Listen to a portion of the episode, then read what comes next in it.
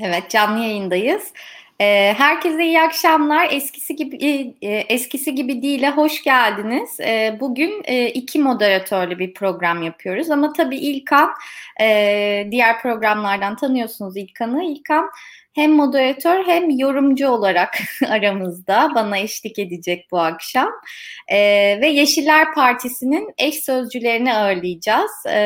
Konuklarım e, eş sözcülerden Emine Özkan ve Koray Doğan Urbarlı. Hoş geldiniz. Hoş Merhaba, hoş bulduk. Ee, sizi ağırladığımız için çok mutluyuz. Ee, İlkan'ın katılması dolayısıyla da ben ayrıca mutluyum. ee, İl, İlkan nasılsın?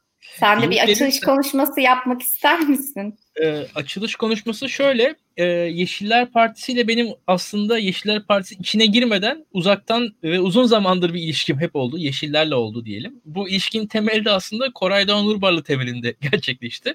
E, biz daha önceki Yeşiller ve bir önceki Yeşillere dair hikayeleri Koray'dan öğrendim ben öyle söyleyeyim. Bugün de belki bahsederiz. E, yeşilleri merak ediyorum açıkçası ve şöyle bir şey var belli bir süre aslında Türkiye'de olması gerektiği yerden de geriye düşmüştü Yeşiller. Bakalım tekrar eski yerine gelebilecek mi? Bakalım. Ee, hepimiz merak ediyoruz. Yeni bir parti, yeni bir oluşum. Ee, o zaman ben Emine ile başlamak istiyorum aslında. Ee, Emine hayırlı olsun. Partiniz kuruldu. Ee, çok genç bir ekibe benziyorsunuz. Ee, bize biraz Yeşiller Partisi'nin amacı ne? Neden kuruldu? Hedefleri ne? Bunları anlatabilir misin? Tabii ki. E, öncelikle teşekkürler davet ettiğiniz için. E, bizim için de böyle heyecanlı bir süreç oluyor kendimizi anlatma halleri. E, Yeşiller Partisi aslında ilk anda ifade etti. Geçmişi olan bir parti Türkiye'de. E, işte baktığınızda bizim 21 Eylül'de kuruluşunu gerçekleştirdiğimiz parti 3. Yeşiller Partisi e, olarak kabul edebileceğimiz bir konumda. E, dolayısıyla güçlü bağları olan, kökleri olan bir yeşil geleneğe dayanıyor. E, çıkış moddum, mottomuz e, evimiz yanıyor ve biz bu yangını söndüreceğiz olmuştu. Dolayısıyla bizi hem Türkiye'nin hem de dünyanın içinde bulunduğu büyük bir kriz olan iklim kriziyle mücadele etmek başta olmak üzere iklim kriziyle ilişkilendirebileceğimiz ekonomik, toplumsal, e, yaşadığımız krizlere ve Türkiye özelinde de yoğunlukla yaşadığımız demokrasi krizine dair böyle bütüncül bir çözüm önerisini getirme dürtüsü e, partiyi kurmaya itti. Yine hareketin içinde genç ekibin gittikçe artması, yeşil düşünen gençlerin e, çoğalması ve siyasi olarak örgütlenmeye dair motivasyonu ki o gençlerden biri de benim 2015 yılından beri Yeşil Hareket'in içindeyim ve e, neredeyse belki de 3 yıldır diyebiliriz. Biz artık e, bu yaptığımız şeyleri sivil toplumda değil e, politika e, dünyasında yapmalıyız. Yani siyaseten bunları konuşacak bir pozisyona ihtiyacımız var diyordum. Bunlardan kastım ne? Elbette iklim krizi başta olmak üzere e, gençler olarak işte sosyal haklara dair yaşadığımız eğitime dair yaşadığımız ayrımcılıklar ve zorluklar, e, gittikçe kutuplaşan bir ülkede geleceğimizi öngöremiyor olmak, yani bütün bunları düşündüğünüzde gençlerin sayısının da yeşillerin içinde artmasıyla birlikte bir Yeşiller Partisi kurmak artık kaçınılmazdı. E, mottomuzun getirdiği o evimizi yangından kurtarma dürtüsüyle ve heyecanıyla da şu an bu süreci yaşıyoruz e, diyebilirim. Peki Koray belki sana şeyi sormak istiyorum. Ee, yani aslında kökleri olan bir parti Yeşiller Partisi. Daha önce farklı siyasi deneyimleri de olan işte sivil toplum e, nezdinde de e, çalışmaları olan e, bir ekolojik hareketten geliyor. E, şu an Türkiye'de ekolojik hareket ne durumda? Sizin tabanınız kim? E, nasıl? Nasıl örgütlendiniz? E, ve e, hani tabanınızı nasıl genişletmeyi düşünüyorsunuz?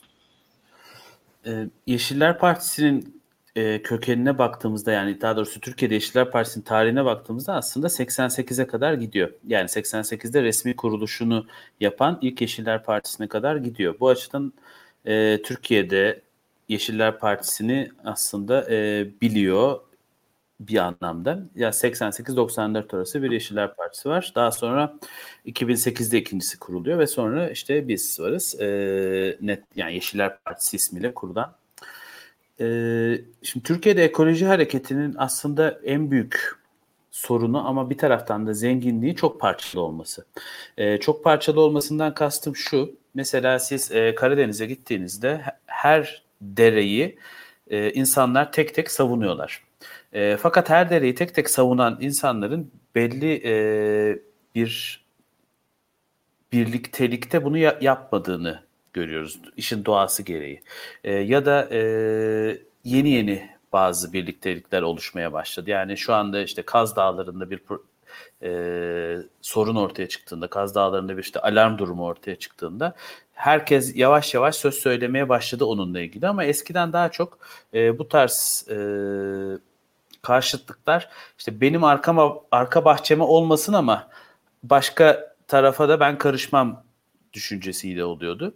E, esas olarak Türkiye'deki ekolojik hareketin e, durumu bu. Tabii ki bu internetin çok yaygınlaşması işte sosyal medyanın art yani 2008'de çünkü böyle bir şey yoktu mesela 2009'da yok. Ee, iletişim teknolojilerinin artması bir anda e, bu hareketler arasındaki bağı kuvvetlendirdi. Şimdi bizim tabanımız olarak yani daha doğrusu bizim tabanımız belki çok üstten bir laf olabilir ama e, bizim ulaşmaya çalıştığımız hedef kitle olarak bir bu e, doğrudan mücadelenin içindeki insanları söyleyebiliriz. İki aslında Emine'nin e, bıraktığı yerde yerde bir önemli e, ulaşmaya çalıştığımız insan grubu var. Yani kentli e, bir taraftan işte dere, köyünde deresini savunan veya e, kasabasında ormanını savunan insanlar. Bir taraftan da kentli, e, yüzünü batıya dönmüş çoğunlukla, batıdaki akranı gibi yaşamak isteyen ya da e, son dönemde işte ekonomik çöküntüden dolayı olabilir, e, yaşam tarzı çöküntüsünden dolayı olabilir bir sürü istemediği şeyle karşılaşmış ve bunun içinde mutsuz olan bir kesim var. Bir de bu insanlara ulaşmamız gerektiğini düşünüyorum ben kişisel olarak. E, zaten bu iki grubu birleştirdiğimizde e, bir Yeşiller Partisi hedef kitlesi resmi de ortaya çıkıyor.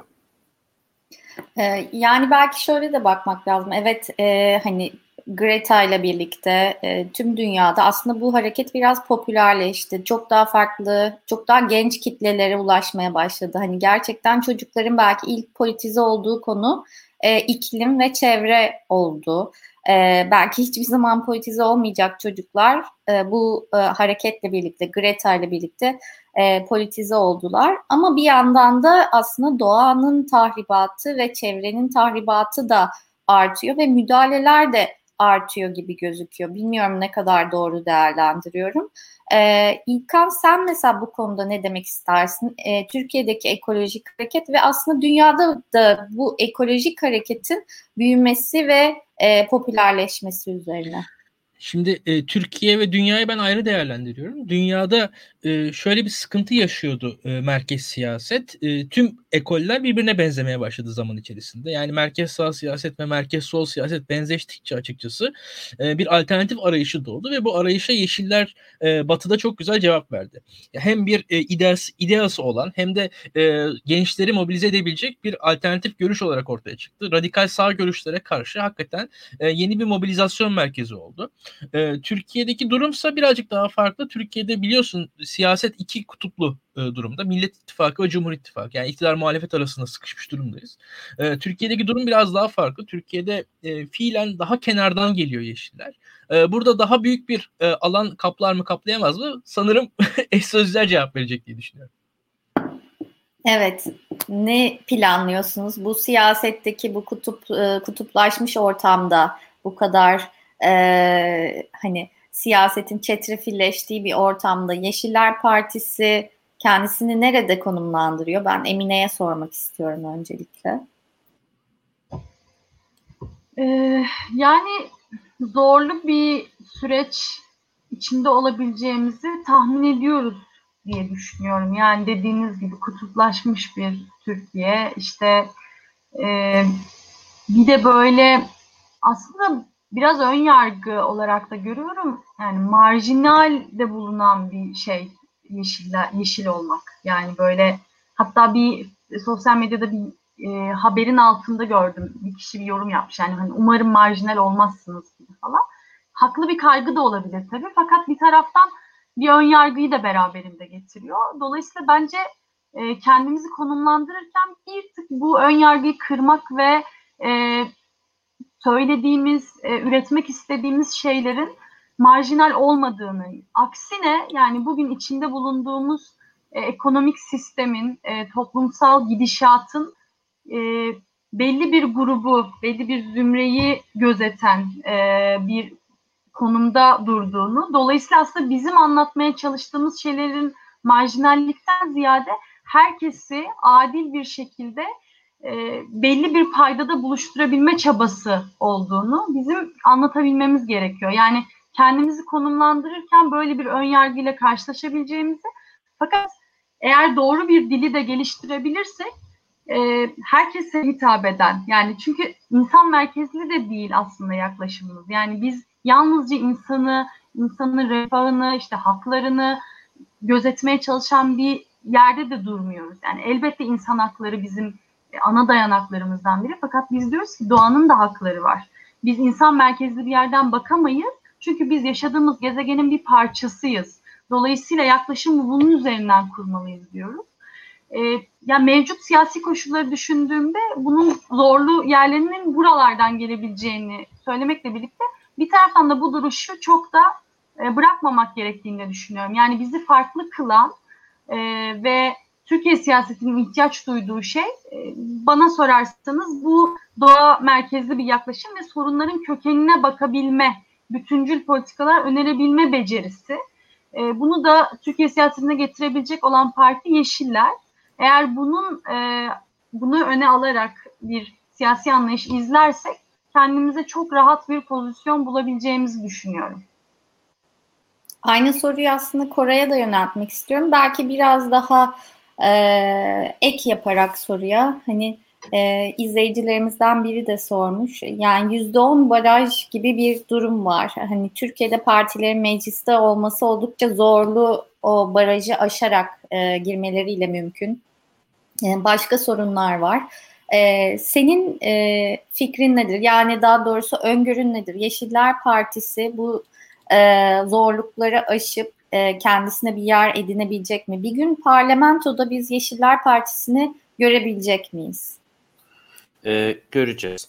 Ee, şöyle söyleyeyim. İlk önce senin sorun ve İlkan'ın yorumunu birleştirerek bir hani Emine'ye belki ek yapabilirim. Şimdi e, politize olmuş bir genç kuşak var deyip hani Greta'ya bir referans vermiştik. E, ve ondan sonra da Türkiye'deki iki kutuplu e, siyasete referans verdik. Şimdi bu ikisini birleştirdiğimizde biz şunu görüyoruz aslında. Yani bir politize gençlik var. Politize gençliğin aslında e, yeni yeni politize olmuş genç, bir gençlik var ve biz bunu kendi partimizin etrafında da görüyoruz. Yani doğrudan siyasette yeşil siyasete Yeşiller Partisi ile başlamış bir kuşak var. Mesela belki bir önceki Yeşiller Partisi ile aramızdaki fark nedir, değişenler nedir diye sor, sorduğumuzda en net benim vereceğim yanıt bu olur. Ee, doğrudan bu işin içinde başlamış insanlar var ve bu insanlar aslında o iki kutuplu e, siyasi yapıyla da çok fazla ilgilenmiyorlar. Yani Cumhur İttifakı ya da Millet İttifakı'nın e, çok fazla e, gerçek hayata dokunmayan tartışmalarıyla ilgilenmiyorlar bir şekilde. Elbette siyasi konularla ilgileniyorlar fakat işte e, daha net bir problem tanımları var. Daha acil bir problem tanımları var. İşte yarın mesela e, lise öğrencileri bir şekilde bir iklim grevine çıkacaklar ve onlar iklim grevine çıktıklarında e, Türkiye'deki bu iki kutuplu dünyada kendilerini kendilerine bir karşılık bulamayacaklar.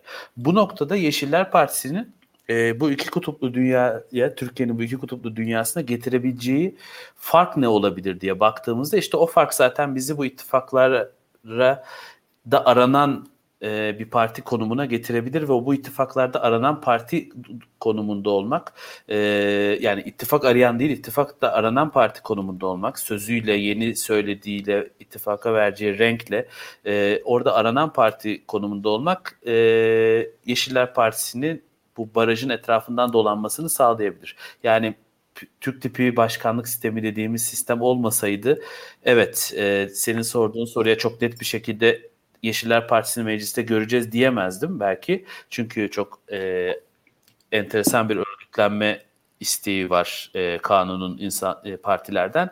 Fakat şu anda olan şekilde e, biz e, hem fikrimizle hem e, yeni politize olmuş gençliğin bir şekilde sesi olmayı başararak e, burada bir önemli noktaya ulaşacağız.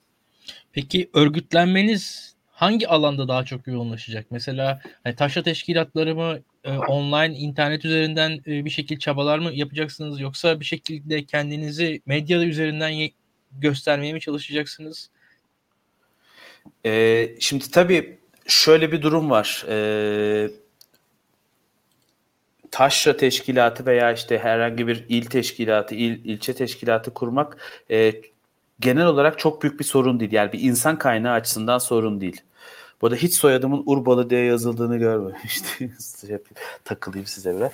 Ee, şey bu çok e, sıkıntı değil. Fakat ö, burada önemli olan bir mali kaynak e, sorunu. Yani 81 ilin yarısında örgütlenmek, e, sek, bu yarısında örgütlendiğiniz illerin üçte bir ilçesinde örgütlenmek aslında sizin sürekli bir kira ödemenize, sürekli bir işte elektrik parası, su parası yani anlamsız bir mali kaynak harcamanızı e, getiriyor.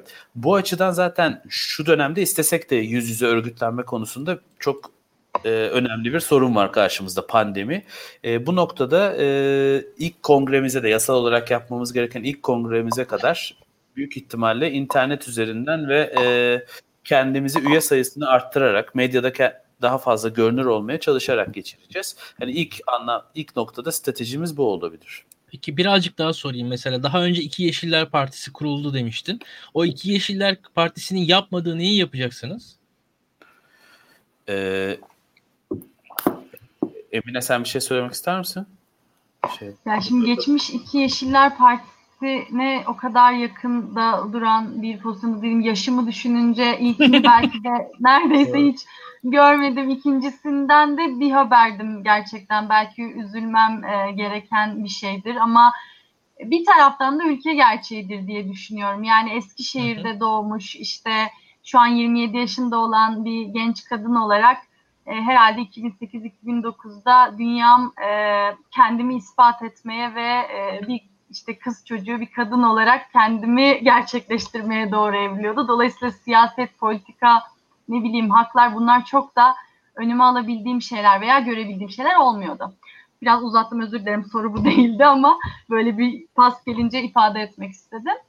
Ee, yani bu e, Yeşiller Partisi'nin bugünkü hali üzerinden ne yapacağımıza dair bir iki bir şey söyleyebilirim. Belki farkadar yine Koray ekler. Ee, yani bir kere bence biz bugünün ihtiyacını görmek konusunda çok açık bir yani e, yani bugün gençlerin işte neye ihtiyacı var? Bugünün ülkesinde insanların işte iyi bir yaşam sürmekle ilgili e, temel ihtiyaçları neler? Yani işte bu e, maddi olarak belli bir ekonomik e, gelire sahip olmaktan tutun da işte e, aileleriyle huzurlu, mutlu bir şekilde nasıl yaşayabileceklerine kadar düşünebileceğimiz bir skala. Yani işte babalık izni de bizim konuştuğumuz bir şey. E, çünkü aslında hayat sadece işte e, para kazanmak ve e, kıt kanaat o kazandığın parayla e, bir kentte hayatını sürdürmeye çalışmaktan ibaret olmamalı. Yani Burada dolayısıyla işte ekonomiye dair şeyleri konuşurken çalışma saatlerinden gelir dağılımının adaletine kadar bütün detayları düşünebiliyoruz. Yani farklı ne olur bilmiyorum ama bugünün e, ihtiyaçlarını gören ve işte teknolojinin gelişmesiyle, dünyanın küreselleşmesiyle birlikte önümüze çıkan zorlukları, çünkü küreselleşmenin getirdiği bir sürü zorlukla da mücadele ediyoruz. Bir sürü, bir sürü fırsatla da karşılaşıyoruz. Yani bütün bunlar arasında dengeyi kurma gayreti içinde olacak ve bence yani özellikle yeni nesle yüzünü dönecek bir e, parti olacağımızı, bunun için çabalayacağımızı düşünüyorum. E, ben belki şöyle bir ek yapabilirim. Ee, Emine'nin cevabına ve İlkan'ın sorusuna. Şimdi ilk Yeşiller Partisi'ne baktığımızda 88 ile 94 arasında olan Yeşiller Partisi'ne baktığımızda aslında bir darbe sonrası kaçış partisi gibi duruyor.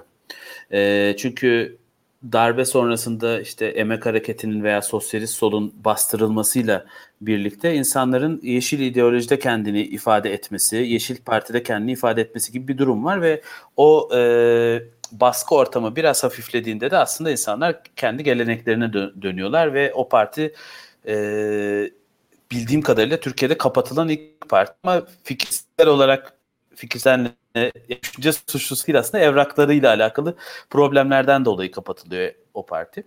E, 2008'de benim de üyesi olduğum partiye gelirsek yani onun nasıl bir farkı var bizden diye.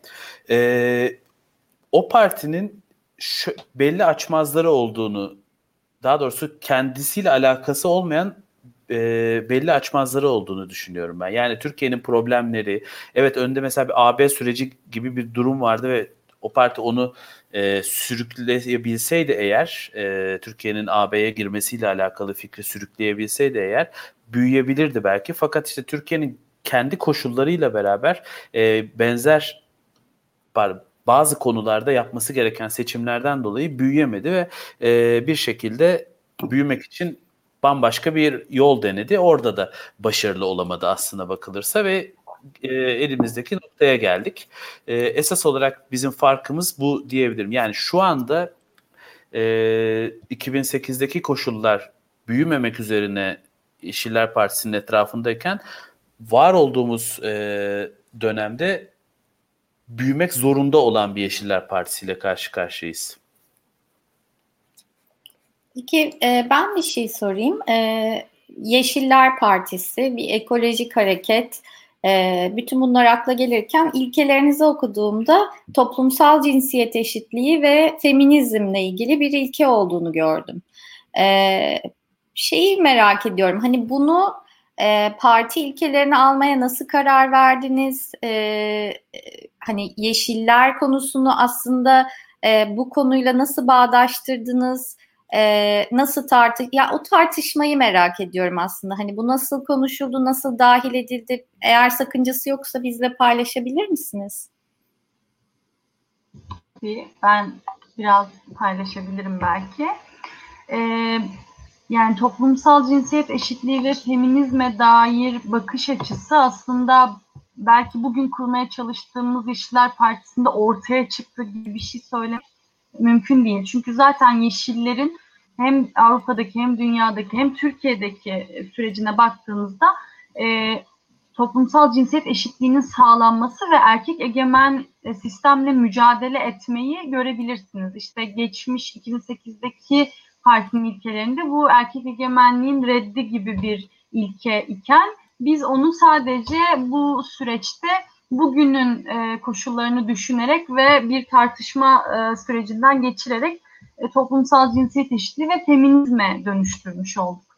E, neden artık erkek egemenliğin reddi demiyoruz da toplumsal cinsiyet eşitliği diyoruz gibi bir veya feminizmi işin içine dahil ediyoruz. Kendimizi bir feminist parti gibi tanımlamaya doğru evriliyoruz derseniz de e, yani er, erkek egemen sistemin, e, eril şiddetin aslında e, bu toplumda nelere mal olduğu artık e, çok daha aşikar geçmiş yıllara göre belki de. Ve burada feminist mücadelenin, kadın örgütlerinin ciddi bir e, kazanımının sonucu olarak biz bunu e, görüyoruz. E, feminist mücadele sayesinde gittikçe görünür hale gelen işte kadına yönelik şiddet, kadın cinayetleri, LGBT bireylere uygulanan şiddet, e, ayrımcılık e, ve baskı unsurları e, hem çok daha fazla görünür oldu. Bir de yani bir hak mücadelesi olarak e, feminist örgütlerin, sivil toplumun bunu yapmasının yanı sıra bunun karşısında siyasilerin de e, dilinde, uygulamalarında, politikalarında e, o şiddeti besleyen bir e, hal görüyorsunuz. Yani böyle karşılıklı bir çatışmalı alan var orada ve biz yeşiller olarak e, ekonomik sisteminde e, işte yaşadığımız sosyal adaletsizliğinde bir erkek egemen siyasete eril dile dayandığını çok net bir şekilde biliyoruz. Ve bununla mücadele etmenin yolu da e, kadınları, kız çocuklarını, e, LGBT bireyleri güçlendirmek, e, belki bunu hatta güçlendirmek bile demiyoruz. Yani bu nasıl anlatılır onu da bilmiyorum. Bana anlatmaya çalışmak da bir miktar enteresan geliyor. Çok ifade edemiyor gibi hissediyorum. Çünkü hani içinde bulunduğum ekip veya Yeşiller Partisi kendi olağanın olağan halinde zaten e, bir eril şiddeti içinde barındırmıyor ve farklı kimliklere, yönelimlere, kendini ifade etmek istiyorsa insanlar o ifade hali neyse ona öyle akışkan bir biçimde alan açıyor ki biz zaten kendimizi böyle bir olu vermiş. Yani hani o ilkelerin içinde onu bulmuş görüyoruz. Yani tartışmayı sorduğun için biz böyle bir şey desek mi diye bir tartışma yapmadık. Yani bunu zaten diyeceğimiz belliydi.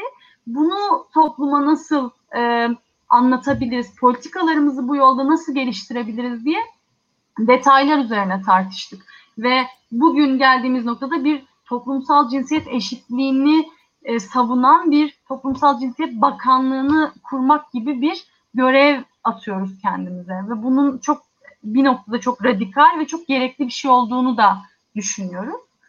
E, bunlar geldi şimdi aklıma. Bir de gaza geldim galiba kusura bakmayın ama bu beni çok hani bu hareketin içinde kalmaya motive eden bir şey. Çünkü gerçekten gençlere, kadınlara, LGBT bireylere toplumun hiçbir noktasında alan açılmıyor. Siyaseten zaten böyle bir alan yok.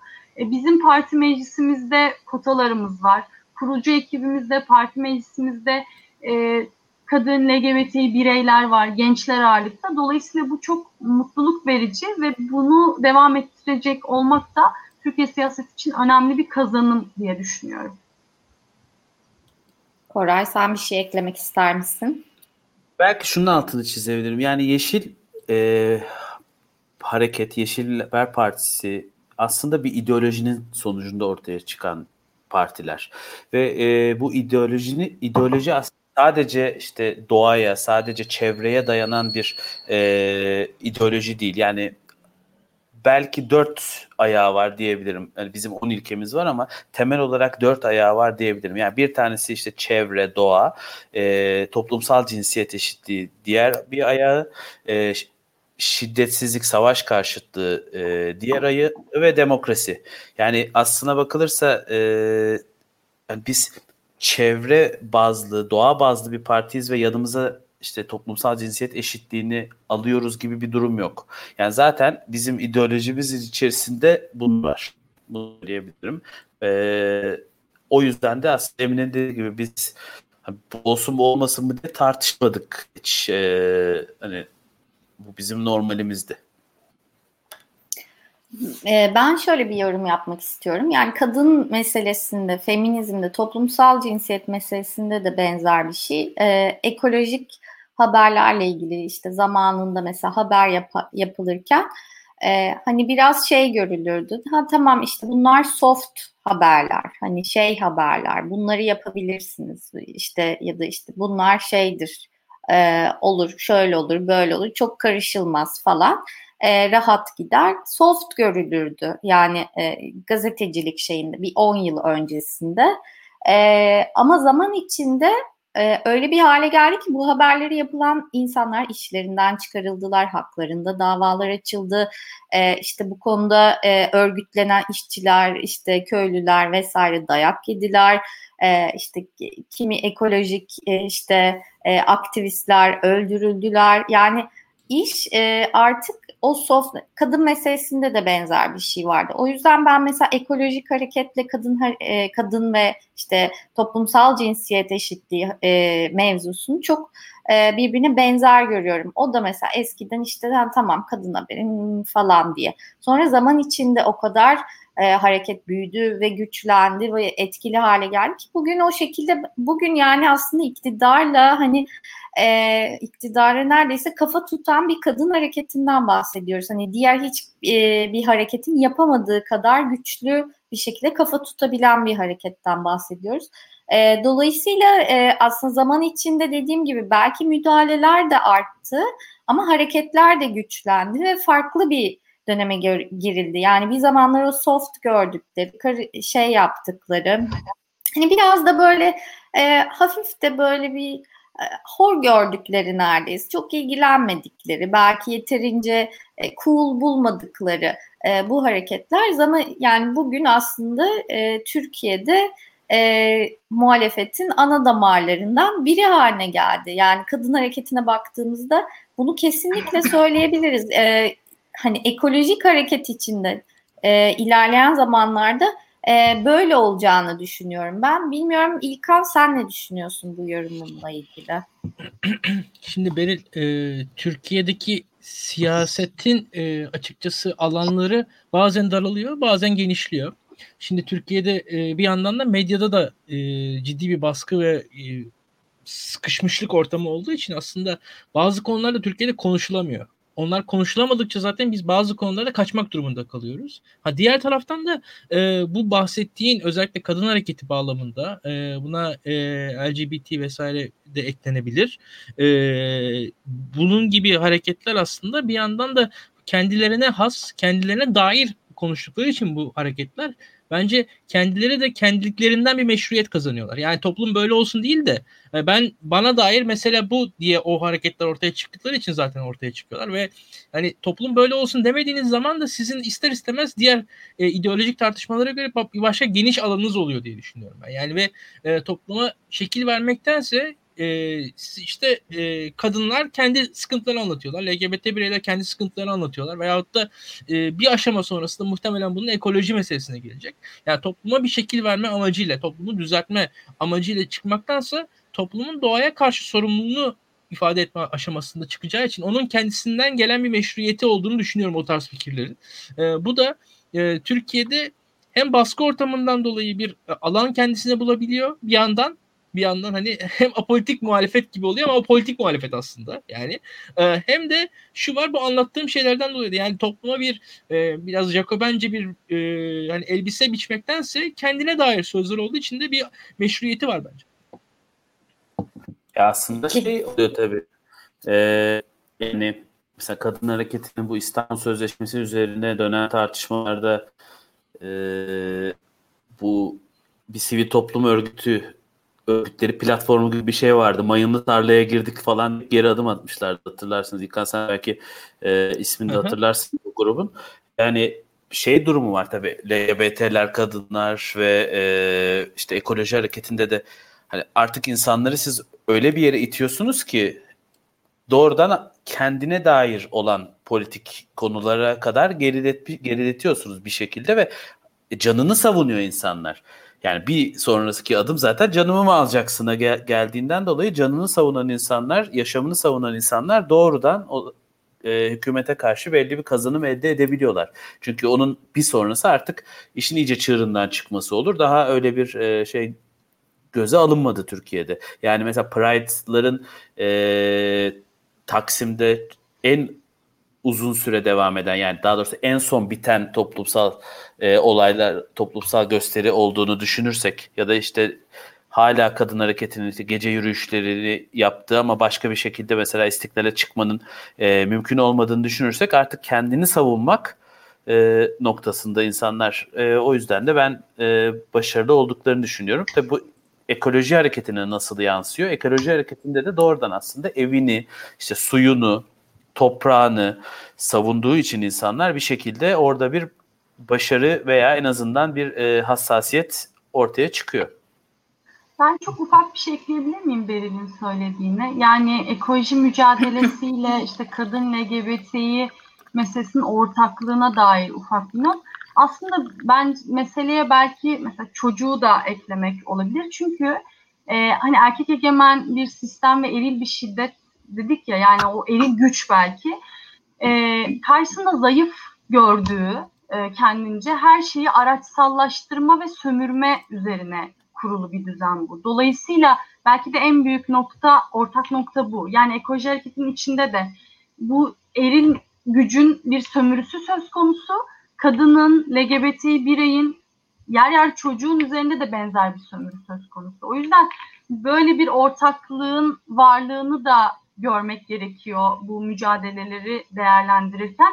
ki zaten e, e eko, ekolojiyle feminizmin yan yana geldiği bir e, literatürde gittikçe gelişiyor ekofeminizm üzerinden. E, bu da bence bizim ekoloji hareketinde feminizmi de dahil ederek bir politik anlayış geliştirirken hani sırtımızı yaslayacağımız, dönüp bakacağımız bir alan olarak duruyor. Peki, Peki bir şey soracağım ben. Bu mesela birazcık daha güncel konulara gelelim. Bu İstanbul Sözleşmesi bağlamındaki tartışmaları nasıl değerlendiriyorsunuz? Gireyim mi? Ben, ben giriyorum. Tamam. Yani aslında böyle e, başka e, röportajlarda ya da ne bileyim kendi kendi şey yapmıştık. Yani İstanbul Sözleşmesi'nin e, uygulanması gibi yani hani bir İstanbul Sözleşmesi olsun mu olmasın mı gibi bir tartışma bizim tarafımızdan kabul edilebilir bir zeminde değil.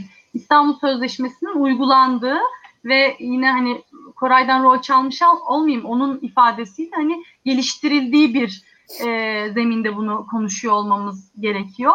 E, yani bunu tartışmaya açmak e, tabii ki yani mevcut e, rahat bulunan e, pozisyonları, koltukları korumakla ilgili bir dert.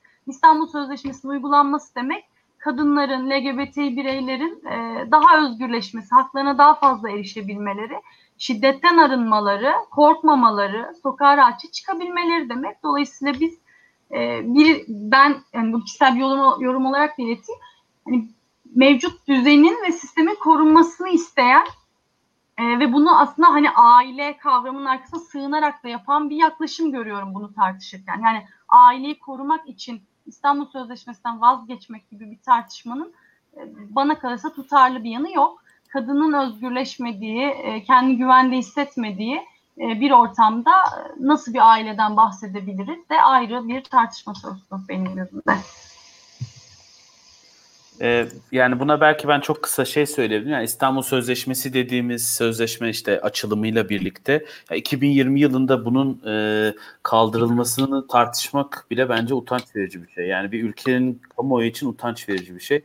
Zaten e, bir şekilde tartışmaya açanlar da e, bu işten umarım utanıp vazgeçmişlerdir. Bir daha da böyle anlamsız bir şekilde e, bir tartışma e, o, bizim gündemimizde olmaz. Çünkü yani tarihin doğru noktasında olmamız gerekiyor bizim toplum olarak bir şekilde.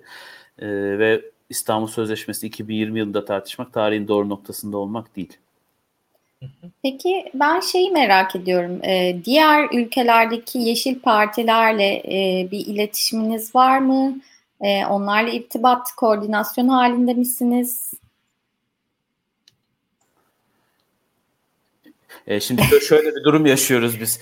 E, Kim cevap versin evet, şeyi? Evet, o yüzden tamam pardon. Ben hep Emine'ye soruyorum var. önce. Öyle anlaşalım. Ben hep Emine'ye tamam. soruyorum önce. tamam peki. Ee, yani Avrupa'da ve dünyanın farklı yerlerinde Yeşiller Partileri var ve hepimizin takip ettiği e, gibi aslında Avrupa'da da yükselişte bir e, süreçte süreçten bahsediyoruz. Türkiye'deki yeşillerin Avrupa yeşilleriyle ilişkisi aslında uzun bir yıl, uzun bir döneme dayanıyor. Yani e, 2008'de e, Yeşiller Partisi kurulmadan e, 2005'te Avrupa Yeşiller Partisi için Türkiye Yeşilleri gözlemci e, olmuş mesela. Yani ta o süreçten dayanan böyle sıkı bir ilişki e, halindeyiz. Dolayısıyla yeni parti kuruluş sürecinden de elbette haberdarlar ve bu sürecin devamında da ilişki kurmaya e, ve birlikte çalışmalar yürütmeye gayret edeceğiz, devam edeceğiz.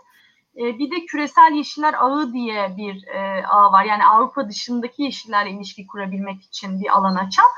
Orada, oranın da çalışmalarına aktif olarak katılıyoruz. Takipteyiz, işte haberleşiyoruz vesaire. E, dolayısıyla zaten yani iklim krizi gibi bir meseleyi sadece bile düşünsek bunun küresel olarak bir mücadele gerektirmesi üzerinden e, başta yeşiller, yeşil partiler olmak üzere e, dünyadaki çevre hareketleriyle de ilişki kurmamamız mümkün değil. Yani bu kaçınılmaz bir şey bizim için. Güçlü olması da avantajımız tabii ki. Ee, biz bir yıl önce Yeşiller Meclisi'ni e, ilan ettiğimizde aslında o toplantıda e, Avrupa Parlamentosu'ndaki yeşil parlamenterler gelmişti. Yani yeşil Avrupa'daki yeşillerden dostlarımız gelmişti. Eğer pandemi süreci olmasa büyük ihtimalle e, yine beraber olacaktık. Bu açıdan yani nasıl ki işte CHP Sosyalist Enternasyonel'in içindeyse ya da e, işte Türkiye'deki Sol Parti e, Avrupa Sol Partisi'nin üyesi ise biz de e, bu Yeşil Enternasyonel'in ve Avrupa'daki Yeşil Birliği'nin bir parçasıyız. Tabii yasaların ge- getirdiği şekilde. Şeyi söyleyeyim şimdi üyelik başvurumuzu kabul edin diye bir e, şey geldi. E, hepsine döneceğiz. E, sadece belli kurumlarım kurullarımızın oluşmasını bekliyoruz. Ondan sonra hızlıca e, kalabalıklaşmaya başlayacağız. E, üyelik başvurusu için de Yeşiller.org.tr'de bir online e, şeyimiz var, sayfamız var. Buradan da böyle bir kendi reklamımızı yapalım. Ee, birazcık daha mesela ben güncel siyaseti çok sevdim. Devam edeyim. Selin Sayıkböke bir açıklama yaptı mesela. Kamulaştırmadan bahsetti. Ee, bu kamulaştırmanın e, konusu olan şirketlerin yaptığı yatırımlar da sizin tartıştığınız yatırımlar açıkçası. Üçüncü köprü vesaire. Bunlara dair e, bu tarz işte e, otoyollara, köprülere, üçüncü havalimanına vesaire dair sizin fikriniz nedir? Bu kamulaştırma hakkında fikriniz nedir? İsim söyleyeceksin ama yine. Ha, o zaman ben de Koray'la başlayayım soruyu. tamam. Ee, şimdi Selin Sayıkböke'nin açıklamaları sonrası ben e, dak, sizin kanalınızda yani Daktilo 1984'te de işte Burak Bilgehan Özbek'le falan yaptığınız tartışmayı dinlemiştim. E, Çavuşesku'nun termometresinde. Ya aslında orada mesela do- çok doğru bir e, nokta çizmişti e, kendisi. Yani şimdi dünyada devletlerden en fazla ihale alan 10 şirketten 5'i söz konusu olan bu 5 şirket ve devlette çalışmak dışında da herhangi bir üretimleri yok. Herhangi bir para kazanma yöntemleri yok. Yani aslında bugün TÜSİAD'ın da açıklamalarıyla iş biraz daha çetrefilleşti belki ama bu 5 şirketin herhangi bir e, özel şirket olması gibi bir durum yok. Ve yap dediğin gibi yaptıklarına baktığımızda aslında tamamen e, doğaya karşı mücadele eden de bir yapıları var. Yani bütün yaptıkları e, işler mutlaka ya ulusal çapta ya yerel çapta çevre mücadelesinin e, karşısında durmakla hayata geçmiş. Orada mutlaka bir protesto olmuş. Orada mutlaka bir karşı çıkış olmuş. İşte 3. havaalanı ve 3. köprü e, bir önceki Yeşiller Partisi'nin doğrudan e, konu ettiği noktalarda işte 2 milyon İstanbul'u diye bir kampanyamız vardı. Bizim 2 milyona ağaca kesilecek ağaca karşı 2 milyon İstanbul'u örgütlemek gibi bir kampanyamız vardı. E, mesela o da kendi çapında büyük eylemlere sebep olmuştu. Hani güncel siyasette şimdi sen benden şöyle bir şey duymak istiyorsan evet Yeşiller Partisi iktidar olduğunda biz de onları kamulaştıracağız, CHP'ye bırakmayacağız gibi bir şey duymak istiyorsan şimdi onu net olarak söyleyemem. Fakat sizin yaptığınız programda bence çok güzel bir e, formülasyon vardı. Aslında bu şirketleri özelleştirmek gerekiyor. Ya yani bu şirketleri ve bu yaptıkları e, işte geçiş garantili yolları, hasta garantili hastaneleri, uçak inme garantili hava alanlarını özelleştirmek gerekiyor. O zaman zaten göreceğiz bu e, bu otoyollar, bu hastaneler, bu hava alanları ekonomik olarak rasyonel mi değil mi? E, şimdi yapılan şey tabii yani üçüncü hava alanını artık orada kuzey ormanları tarumar edildikten sonra konuşmak ne yazık ki şu anda bizim şansımız veya şanssızlığımız durumunda. Ee, ama tabii ekolojik tahribatı gidermek konusunda da ekolojik verdikleri ekolojik tahribatın hesabını sormak konusunda da e, bir kararlı duruşumuz olacağını söyleyebilirim. Peki ben sorayım. Güncel siyaseti İlkan çok sevdiği için güncel, güncel siyasetten sorayım. E, ittifaklara ne kadar açıksınız? Yani e, burada beklenen aslında muhalefet e, kanadında bir ittifak süreci e, ve siz buna ne kadar açıksınız? E, ne kadar taviz verebilirsiniz? E, ne kadar için ittifaklar içinde yer alabilirsiniz? Çünkü ittifak dediğimiz zaman e, hani büyük partiler CHP ve İyi Parti e, aslında HDP de aynı e, derecede büyük e, ama HDP'nin ittifakta olup olmayacağı hep bir tartışma konusu e, ve Saadet Partisi. Siz onlarla birlikte bir ittifakta yer alabilir ya, misiniz? Belki de AK Parti ve MHP yani. Böyle. Belki de AK Parti ve MHP evet belki de muhalefet kanadında değil daha politika yapan tarafta hı hı. yer alacaksınız. Yani fikirlerinizde daha etkili olursunuz belki direkt doğrudan. Sen Süleyman Soylu uzmanlığından sonra bir de benim uzmanlığımı mı şey yaparsın? Ne dersin Emine? Ee, yani ben, aslında şey e, Koray'ın başta bir miktar buraya da referans verebilecek e, şeyler olmuş diye hatırlıyorum. Belki şunu demek lazım. Yani Türkiye e, siyasetine dair durduğumuz yerde bir e, hani en başta da dedim ya işte ciddi bir kutuplaşma var ve e, aslında yani otoriter bir e, rejimde yönetiliyoruz. Yani hani de, muhalefet var belki ama hani gerçekten var mı yani biz muhalefet yapabiliyor muyuz? Veya tamam muhalefet yapıyoruz, sözümüzü üretiyoruz diyelim. Bu bir yere düşüyor mu? Çünkü aslında burada bir denge unsuruna, e, bir denetleme mekanizmalarına vesaire ihtiyaç var. Bizde belki görünürde bir e, bir şeyler var ama maalesef bunlar hayatlarımızın hiçbir yerine dokunmuyor. Dolayısıyla bu gerçekliği önümüze aldığımızda bize en başta Türkiye'nin demokratikleşmesini istiyoruz. Türkiye'nin demokratikleşmesi için de elbette diyaloglara işte e, ihtiyaç var. E, biz ilkelerimiz el verdiğince yani temel ilkelerimizden ödün vermediğimiz her zeminde aslında diyalog kurpak kurmaya açık olacağızdır diye söylemek mümkün.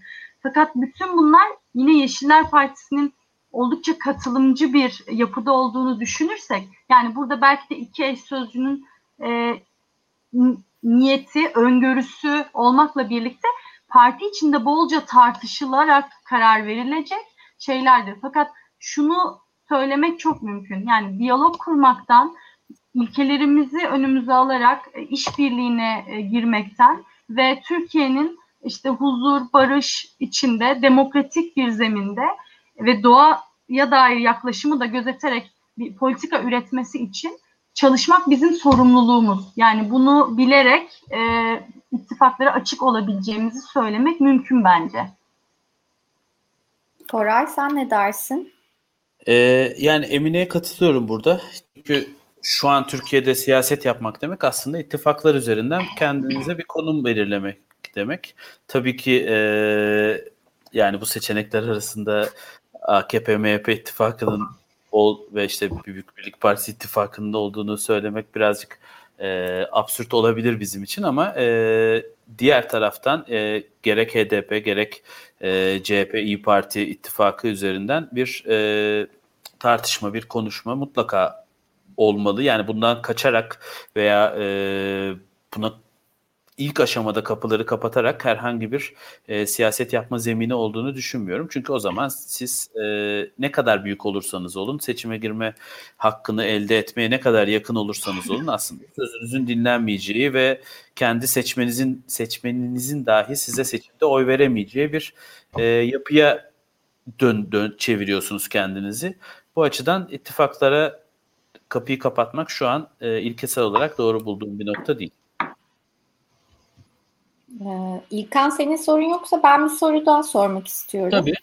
Ee, ya aslında e, konuyu biraz e, daha da güncele getirip e, yani şu an çok ciddi bir doğal gaz e, etrafında şekillenen bir kriz var. İşte hem Doğu Akdeniz'de e, hem Karadeniz'de e, Türkiye'nin işte e, doğal kaynaklara e, erişmesi erişme arzusu, e, bu konuda işte diğer ülkelerle yaşadığı e, işte gerilimler, e, Karadeniz'de son olarak bulunan e, doğalgaz.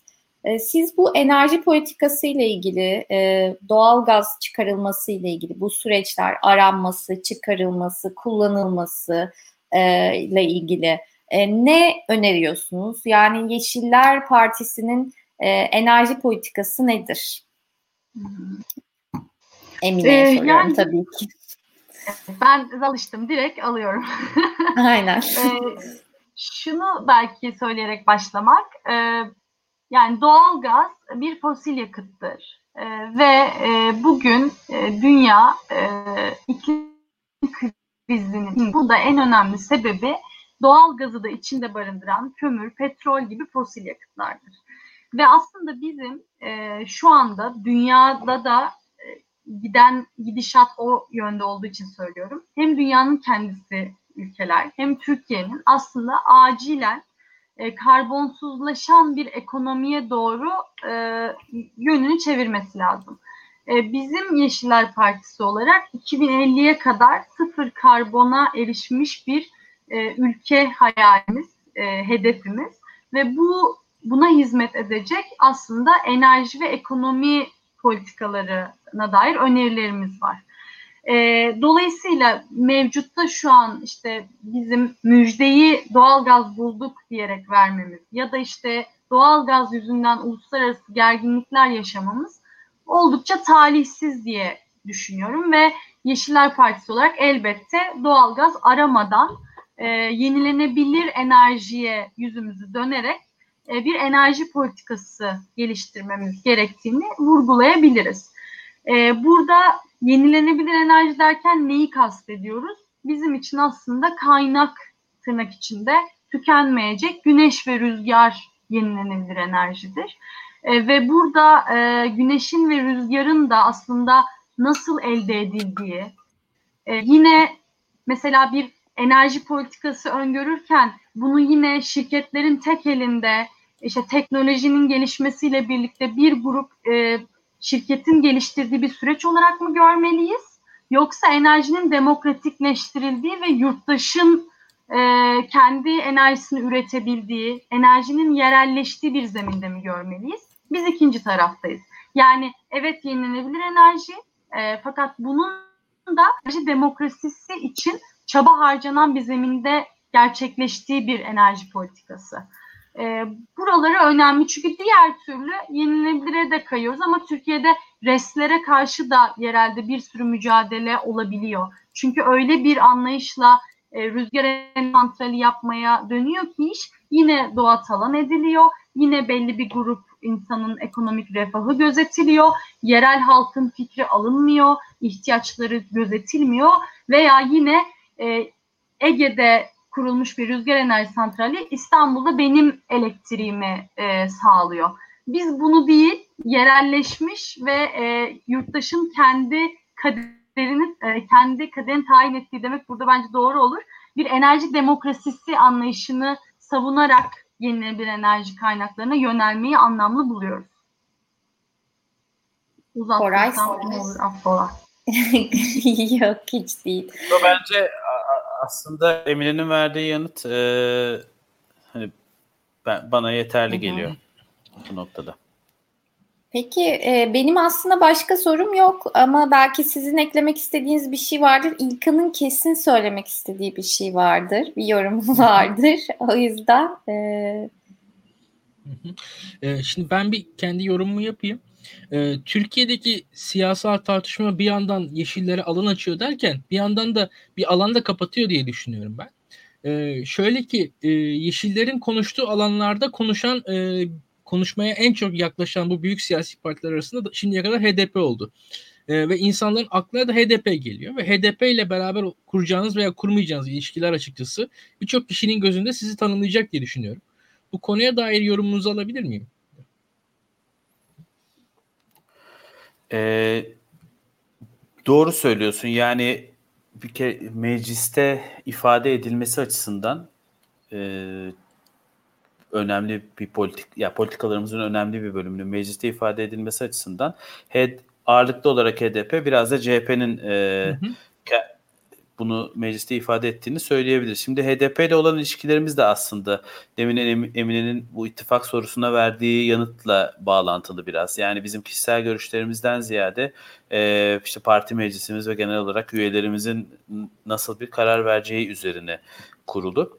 Tabii ki şu da var yani HDP'nin e, ana temasını götürdüğü siyasete dair de bizim fikirlerimiz var ve parti programımızda bunları da görebilirsiniz. Tabii ki bir farkımız var. Yani e, bizim e, çeşitli noktalarda benzer görüşlerimiz olsa da başka partilerle zaten bir bütün olarak farklı bir bakış açısı getirdiğimiz için ayrı bir parti de e, örgütlenmeyi seçtik şu anda.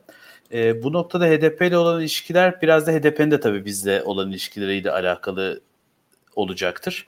E, dediğim gibi biraz zaman gösterecek. Yani e, bir kapı açma, bir kapı kapatma gibi bir durum yok. A- aynı müzakere süreci, görüşme ve e, iletişim süreci devam edecektir. Yani bizim şey gibi işte HDP'nin ismini anmadı, anmayan, işte onu partiden saymayan falan gibi bir e, fikirle uzaktan yakından bir alakamız yok tabii ki. O açıdan bak biraz zaman gösterecek. Başka eklemek istediğiniz bir şey var mı? Partiyle ilgili bizim düşünemediğimiz, sormadığımız, bilmediğimiz. Hmm, ne olabilir? Bilemedim. Çok güzeldi sorular bence. Ben çok keyif aldım. Kapsamlı bir şekilde açıklamamıza da alan açtığını düşünüyorum. Teşekkür ederim o yüzden. Biraz bu canlı yayına gelen sorulara bakıyorum. Hmm, evet. Orada Onlara da, hiç bakamadık. Doğru. e, genel olarak Aslında bir iki soruda onları sordum ben. Tabii. Ee, Yani evet, tarım evet. politikalarınız Evet. hakkında konuşabiliriz aslında. Yani bence bir gelecek gıda krizi e, öngörüyor musunuz? O tarz Hı hı. konulara da bence siz de gir- girmek gerekir diye düşünüyorum. Ki evet. e, şu an e, Covid-19 salgınını yaşıyoruz ve Covid-19 salgınıyla beraber tarımın stratejik bir sektör olduğu tüm dünyada konuşuluyor. Buna dair yeşillerin fikirleri vardır diye düşünüyorum ben. E, bunun dışında e, tabii enerji politikası bağlamında e, daha küçük küçük üretimlerden bahsettiniz. Sanırım sizin biraz da e, biraz e, bir eskiden bu eski yeşillerden birisinin bir sohbeti vardı. E, yani nükleer santrale karşı olmayı bırakın ben santrale karşıyım dedi. O kadar merkezi bir şeye zaten karşıyım ben diyordu. Yani hani öyle bir şeydi. e, o, o duyguyu gene aldım. Mutlu oldum açıkçası. E, bunun haricinde tabii e, birkaç kelime bence tarım hakkında da e, söylerseniz e, bu yayın e, o, o da eksik kalmamalı diye düşünüyorum özellikle. Evet. Emine bir şey söylemek ister Ama misin? Soru İlkan'dan geldi. Bozmayalım. Tamam. Sen başla. Yani tamam. e, Tarımla alakalı olarak bizim e, parti programımızdaki başlık e, herkes için iyi, temiz ve sağlıklı gıda. E, bu gıda konusunda bir kriz yaşanacağı açık aslında bakılırsa. Yani zaten işte Suriye'deki iç savaşın kaynaklarına bile baktığımızda yani su aslında bir işte su krizi, sudan sonra bir gıda krizi durumu var. E, o açıdan bu yanlış tarım politikalarının Türkiye'yi getirdiği nokta aslında bizi e, gıda üzerine düşünmeye, tarım üzerine düşünmeye itiyor. E, burada da tabii aslında yine bir fosil yakıt karşımıza çıkıyor. Yani e, tarımımız şu anda fosil yakıta bağlı ve kimyasal gübre kullanımına çok fazla bağlı bir e, durumda. Burada yine demin Emine güzel bir şey söylemişti bu e, enerji demokrasisi. Belki burada da bir e, gıda demokrasisi kurarak e, bir benzetmesi kurarak belki bir ilerleme sağlayabiliriz. Yani işte bu kadar merkezi olan bir şeye karşıyım enerjideki gibi dediği gibi işte e, kim olduğunu bilmiyorum. Ben onu şey izlemedim galiba. E, tahmin edebiliyorum birkaç kişi ama neyse. E, gıdada da yani üretilen yerle tüketilen yerin arasındaki mesafenin daha daraltılması ve böylece işte daha az kimyasalın kullanılması, daha az koruyucunun kullanılması gibi bir e, yönteme geçilebilir ve onarıcı tarımla birlikte de üretimin aslında arttırılabileceğini söyleyebiliriz. E, burada tabii şu var yani bizim her e, noktada bu konuda uzman, bu konuda e, çalışan, bu konuda yıllarını vermiş bir ekibimiz var. O konuda kendimizi şanslı hissediyoruz. Hatta onların sözcüsü olmak da birazcık bir taraftan da zor. Çünkü biz şu an ne söylesek e, mutlaka bir yere şey yapıyoruz, e, eksik bırakıyoruz. E, bu açıdan bizim metinlerimize bakabilirler e, merak edenler. Yani daha ayrıntılı bilgili merak eden. Çünkü enerji üzerine de bir soru gelmişti. E, bu konuda bizim metinlerimize bakarak orada daha net e, çözümlerimizi de bulabilirler. E, bu metinlere de yeşiller.org.tr'den bakabilirler. Hı hı. Buraya Evet. iki küçük şey ekleyebilir miyim gıda meselesi? Bir tanesi yani Kore'ye ek olarak yani tohum meselesi de burada çok kritik bence. Yani hani o e, tohumun da tekelleşmiş, işte merkezileşmiş bir sistem içerisinde e, üretime dahil ediliyor olması ama aslında e, çeşitlilik e, hikayesi yani to, farklı farklı tohumların yerli tohumları olan ihtiyacı bunun işte hem toprağa hem gıdamızı güçlendirmesi bizim sağlığımıza olacak etkisi vesaire gibi bir sürü denklem var orada ve o onları da tartışabiliyor olmak kendi aramızda işte ve tohumun da e, tekelleşmediği bir dünyayı hayal edebiliyor olmak e, çok kritik bence. Bir de onarıcı tarımın e, iklim kriziyle mücadelede de önemli bir aktör olduğunu da hesaba katarak e, onarıcı tarımı önerdiğimizin altını çizmek belki gerekli olabilir. E, çünkü iklim kriziyle mücadele ederken yaşadığımız zorluklar bizi gıda krizine, su krizine getiriyor. Yani bunlar o kadar birbirine bağlı, pamuk ipliğiyle bağlı şeyler ki e, herhangi birinde yaptığımız bir hata diğerinde böyle zincirleme bir e, sorunu büyüyerek, kartopu gibi büyüyerek karşımıza çıkarıyor. O yüzden onarıcı tarım o anlamda hem adil gıdayı, temiz gıdayı bize sağlamakla birlikte bir yandan iklim kriziyle mücadele için de önemli bir aktör. E, o anlamda da etkili bir e, politika önerisi olarak yeşillerin içinde kendine yer bulacak ve daha da gelişecek demek mümkün bence. Bir şey sorabilir miyim? Bu iklim krizini bir kısaca açıklar mısınız? Bizim çünkü yayınımızı izleyen 50 kişinin kafasında sizin anlattığınızla o e, birebir örtüşüyor mu? Tabii ki. Yani burada e, şunu söylemek lazım. Biraz doğalgaz meselesine de girmiştim. Yani fosil yakıtlar işte petrol, doğalgaz e, ve kömür gibi e, bunlar aslında havaya karbon dediğimiz bir e, gazı salıyor ve aslında doğanın yani dünyanın kendi dengesinde bir e, karbon miktarı, azot miktarı zaten var. Yani bunlar e, var yapı taşlarımız bir taraftan da ama e, o kadar fazla salıyoruz ki biz endüstriyelleşmiş dünyada bunu. Havada bunun miktarı artıyor. Dolayısıyla karbon miktarı arttıkça e, gezegen ısınıyor. E, yani etrafınıza bir battaniye örtüyormuşsunuz da vücudunuzu ısıtıyormuşsunuz gibi düşünün. Çünkü karbon miktarı arttıkça bir böyle e, battaniye gibi bir yapı oluşuyor. Ve o bir etki yapıyor. O etki de dünyayı ısıtıyor. E, bu da aslında dünyanın mevcut dengesini alt üst ediyor. E, ve biz buna e, fosil yakıtların sebep olduğu karbon, azot gibi gazların artmasıyla birlikte bir iklim krizi diyoruz. E, çünkü iklimler değişiyor. Yani bu ısınmayla birlikte iklimler kayıyor, farklılaşıyor ve e, bu bozulma gittikçe hızlandığı için e, artık bir iklim değişikliğinden değil bir krizden bahsediyoruz diyerek belki toparlayabilirim. Peki o zaman e, çok Teşekkür ediyorum. Yavaş yavaş kapatalım programı. İlkan senin de başka bir sorun yoksa. Ee, muhtemelen birkaç ay sonra da yine sizden birilerini alalım. Ee, evet. Sadece şu iklim krizi hakkında konuşalım diye düşünüyorum ben. Ee, daha faydalı olabilir belki. Hem de e, sonuçta araya çok açmamış oluruz. evet, evet. Peki Hayır, çok teşekkür, teşekkür ederim ederim. ikinize de. Emine sana çok teşekkürler. Koray sana da çok teşekkürler. Ee, gayet güzel anlattınız. İlkancım sana da çok teşekkürler. Hem sorular sordun hem yorumlarınla zenginleştirdin programı.